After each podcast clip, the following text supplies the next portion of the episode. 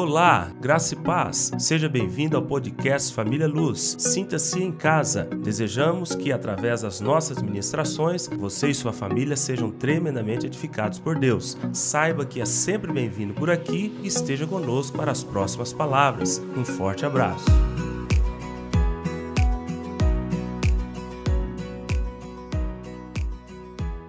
Então, estamos dentro dessa série o tema dessa manhã é mantenha segura a herança. Vamos lá, primeira crônicas? Então, pastor, já lemos. Não. A palavra de Deus é que nem arroz e feijão. Precisa de comer todo dia, igual água. Você bebe toda hora e toda hora você precisa de água. Nunca enjoa. Versículo 9, 1 Crônicas 4, versículo 9. Foi Jabes mais ilustre do que seus irmãos sua mãe chamou-lhe Jabes, dizendo: Porque com dores o dei a luz. Jabes invocou o Deus de Israel, dizendo: Ó, oh, tomara que me abençoes. Falamos sobre isto. E me alargues as fronteiras. Também falamos. Que seja comigo a tua mão. Foi no último domingo. E hoje nós iremos falar. E me preserves do mal, de modo que não me sobrevenha a aflição e Deus lhe concedeu o que lhe tinha pedido. Posso ver amém? Depois que Jabes pede então essas bênçãos sobrenaturais, a influência e o poder, Jabes poderia ter imaginado que era capaz de entrar em qualquer arena e lutar contra qualquer leão. Você poderia pressupor que uma pessoa com a mão de Deus sobre si, oraria dizendo: Protege-me no meio do mal. Mas Jabes sabia que a melhor estratégia para vencer um leão é manter-se fora da arena. Bruce Wilkinson, ele apresenta um, um, cenário no livro. Eu não coloquei aqui porque eu, eu sabia que eu ia lembrar. Ele, ele conta que nessa passagem, ele tinha uma reportagem em mão, eu até procurei para ver se eu achava essa reportagem, que eu queria trazer a figura. E ele disse que nessa reportagem ele vê um, um, um guerreiro na época de Roma, caído, a espada longe, e o leão feroz a pronto de dar um bote. E a frase embaixo é: nem sempre é louvável tirar o segundo lugar. então tinha ali o leão e, e o guerreiro, né? Quem era o primeiro lugar eu que ia vencer, o segundo lugar. E aí mostrando que o segundo lugar, logicamente, era o guerreiro, mas ele seria devorado. Então ele fala assim: nem sempre tirar o segundo lugar é o melhor na situação.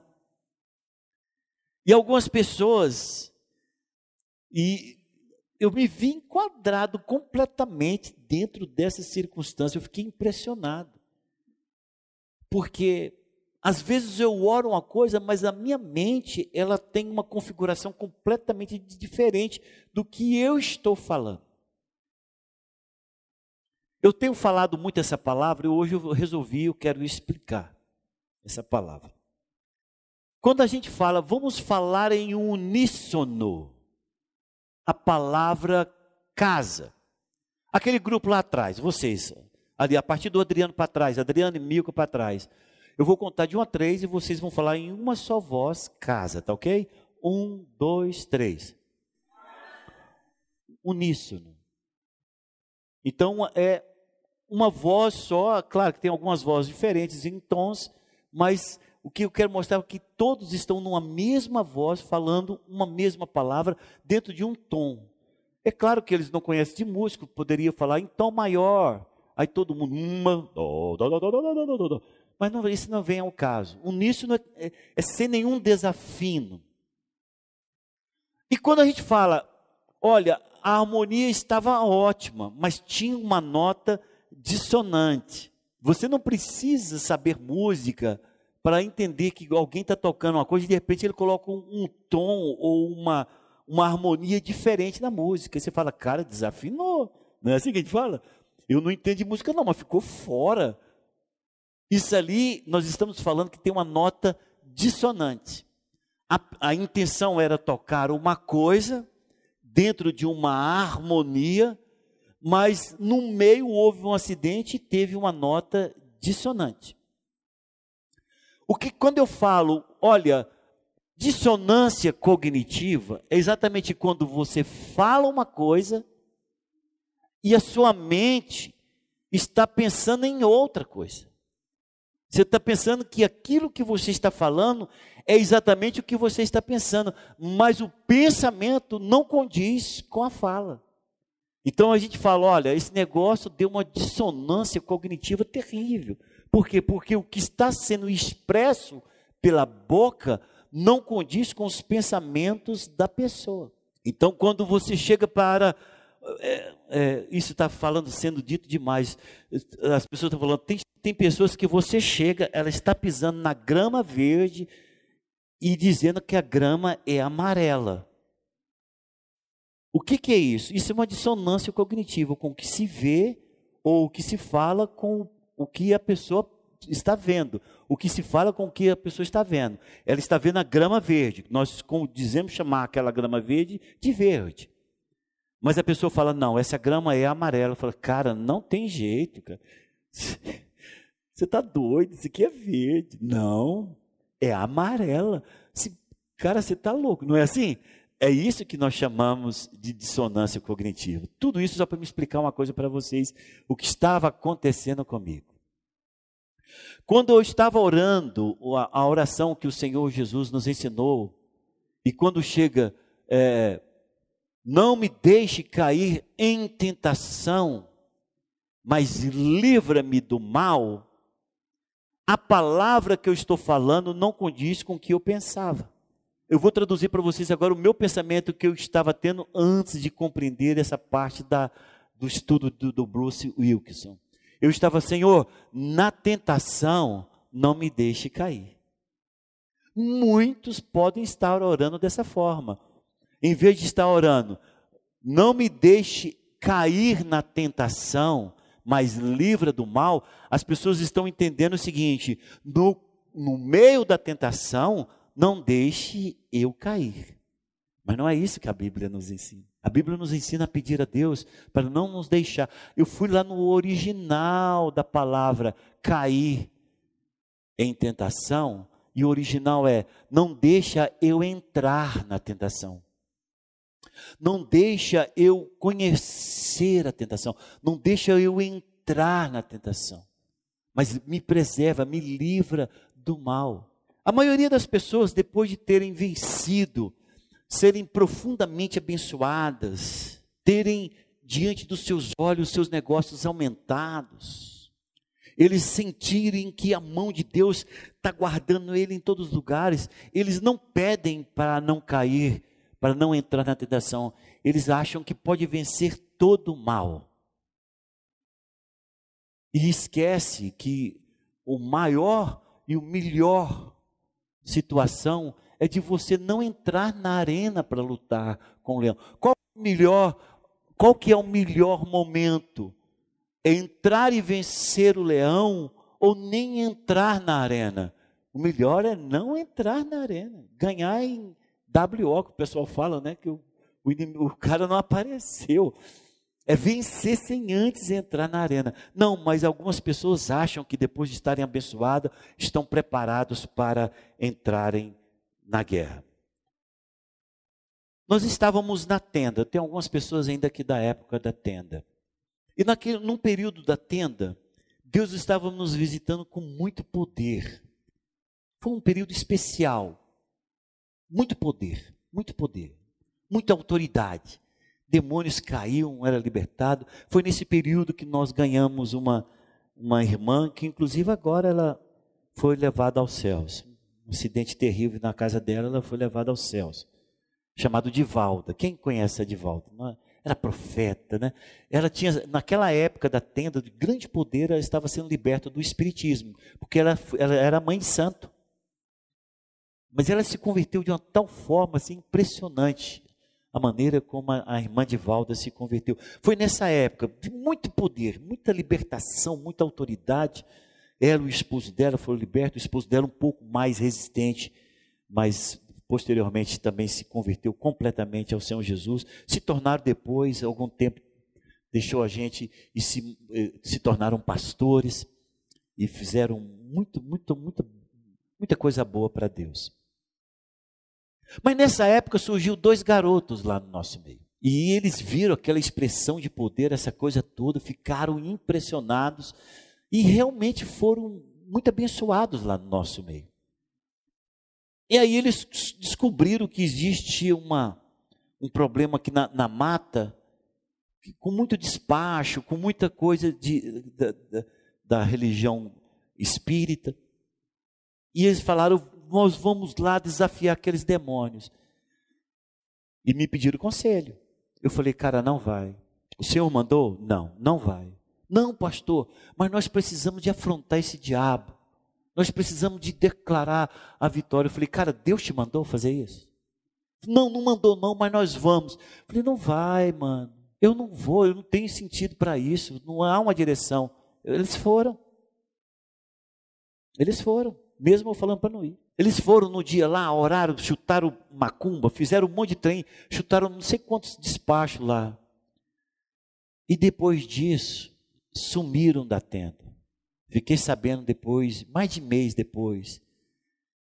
Extraviaram, foram completamente desmantelados pelo inimigo, voltaram às práticas antigas, endemoniados, simplesmente completamente destruídos. Quem disse que eu achava? Sumiram, simplesmente não sumiram.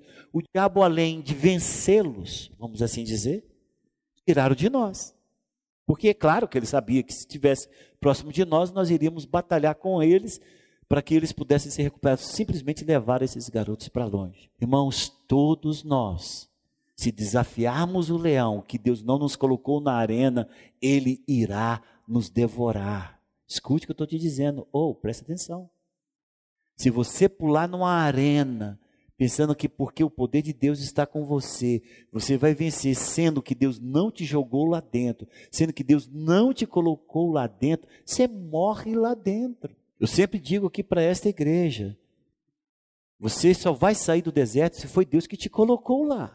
Se foi o Espírito Santo, como fez com Jesus Cristo, que te levou ao deserto, ele vai te tirar de lá. Agora, se foi você para mostrar que você é o bom, você vai ter problemas. Talvez você vai só sobrar lá, você vai se afundar lá. Porque Deus só nos tira de circunstância em que Ele permitiu ou direcionou para que nós pudéssemos ser provados em uma determinada circunstância da nossa vida. Não mais. Os que desafiam, os que fazem as coisas por si mesmo, eles poderão ter problema. Dentro disso, eu estava fazendo essa reflexão dessa palavra. E esse negócio, toda vez que eu penso, esfria minha alma, irmãos. Eu falo para os irmãos, os irmãos não entendem. Irmãos, é, no meu ministério eu tive tudo, acho que todas as fases de um crescimento de uma pessoa normal eu tive no meu ministério. Eu tive o tempo que eu era criança na fé, no ministério, criança no ministério, adolescente no ministério, jovem no ministério. Tive um tempo que eu fui muito impetuoso aqui na igreja. E agora me parece que o Senhor está me dando uma certa. Não é maturidade no sentido de sabedoria, mas eu estou caminhando de maneira um pouco mais, mais é, é, ouvinte de Deus. E eu lembro que um, um, tempo para um, tempo, determinado tempo do meu ministério, eu falei, gente, eu tenho que fazer uma coisa diferente. eu estava conversando com meu bem ontem sobre isso. E aí eu inventei de pegar minhas crianças, meus adolescentes, meus jovens e levar todo mundo para a Gruta dos Ecos. Vocês não sabem o que significa essa gruta.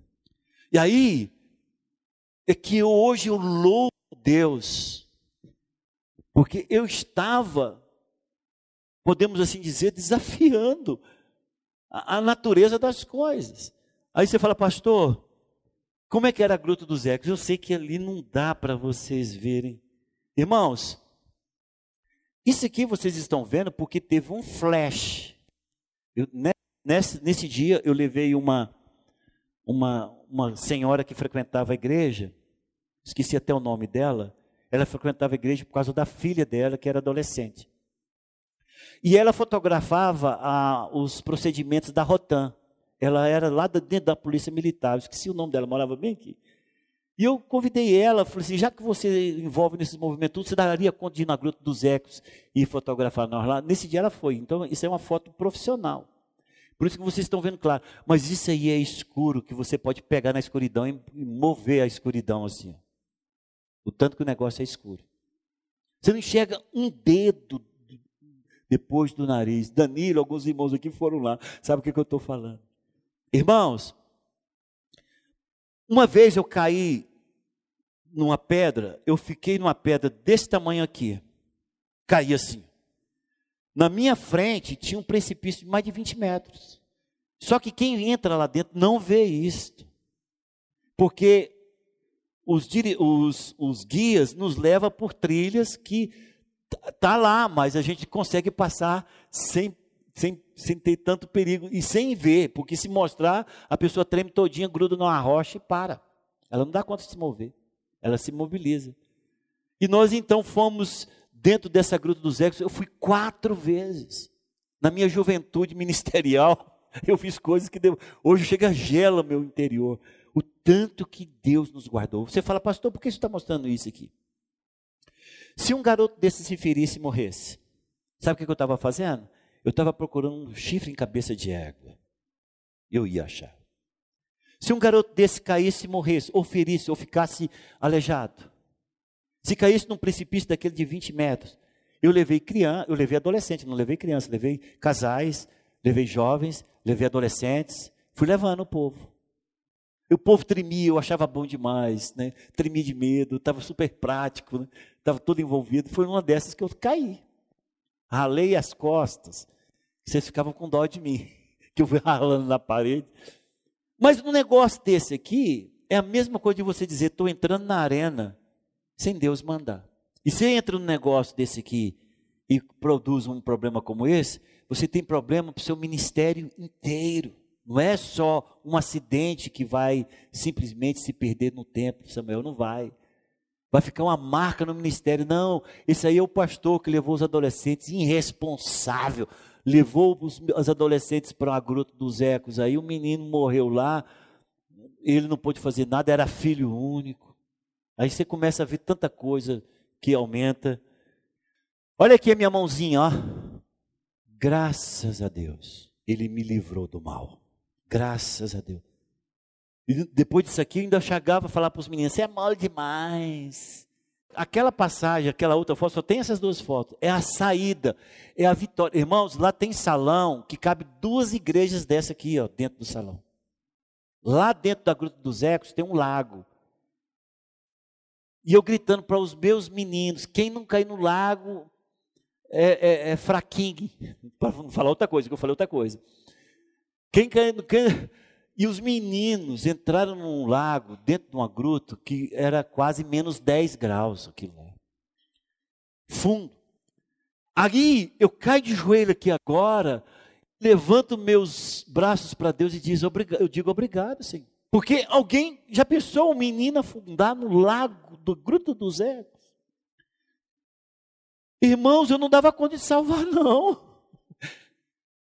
Então veja que eu quero mostrar para vocês. Isso foi na minha juventude. Pergunta se eu tenho coragem de desafiar Deus a fazer isso com quem quer que seja hoje. Não tenho, irmãos. Fiquei sabendo que o Danilo voltou lá esses dias. Mas eu não tenho coragem. Sabe por quê? Porque foi uma coisa que só tinha aventura na minha cabeça, não tinha direção de Deus na minha vida. E muitos empolgados pelo poder de Deus, eu coloquei meu exemplo, porque eu não quero ficar citando exemplo dos outros. Muitos empolgados pelo poder de Deus, o poder de Deus está sobre mim, tudo que eu falo dá certo, as coisas fluem, e eu vou fazer isso. Espera aí, Deus mandou Deus deu direção. O Senhor Jesus falou para você fazer isso. Se ele não falou, Paulo, não vai, mano.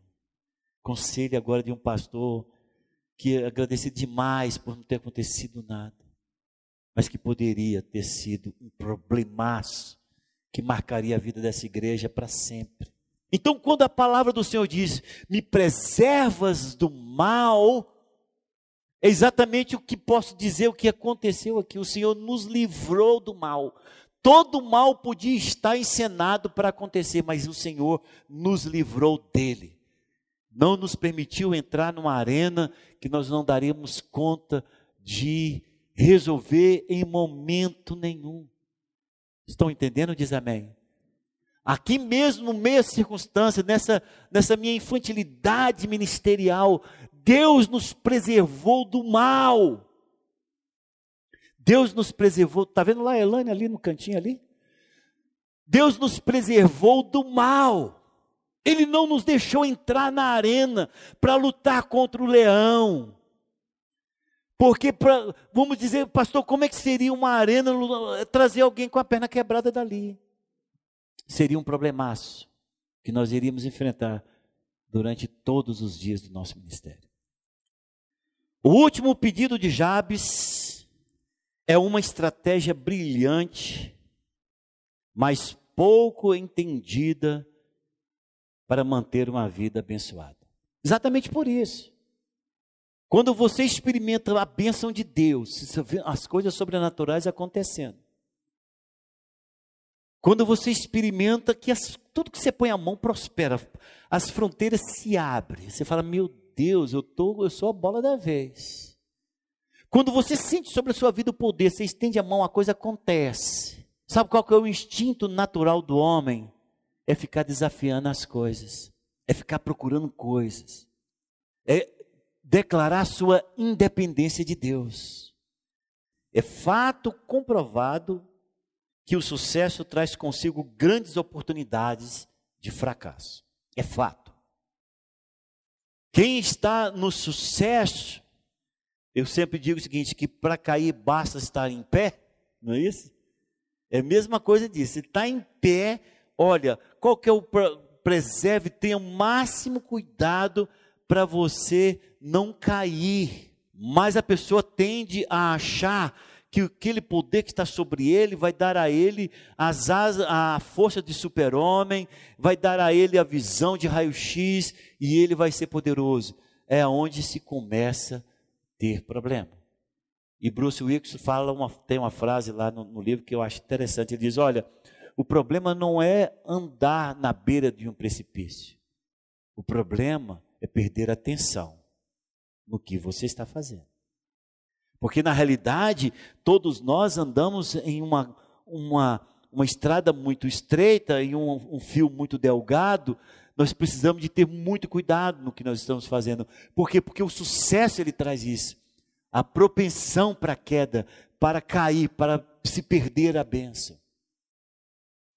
E a vida inteira eu sempre orei nisso, Senhor, quando eu tentado, quando eu no meio da luta, me livre de cair. Meu Senhor, eu sempre orei. Havia uma dissonância cognitiva com aquilo que eu estava lendo, com aquilo que eu entendia. Porque quando o Senhor diz, me, é, não me deixe cair na tentação, lá diz, não me deixe entrar na tentação.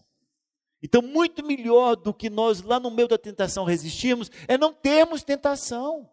Muito melhor a maioria dos cristãos parece orar simplesmente pedindo forças para suportar a tentação quando atacados pelo inimigo, Satanás.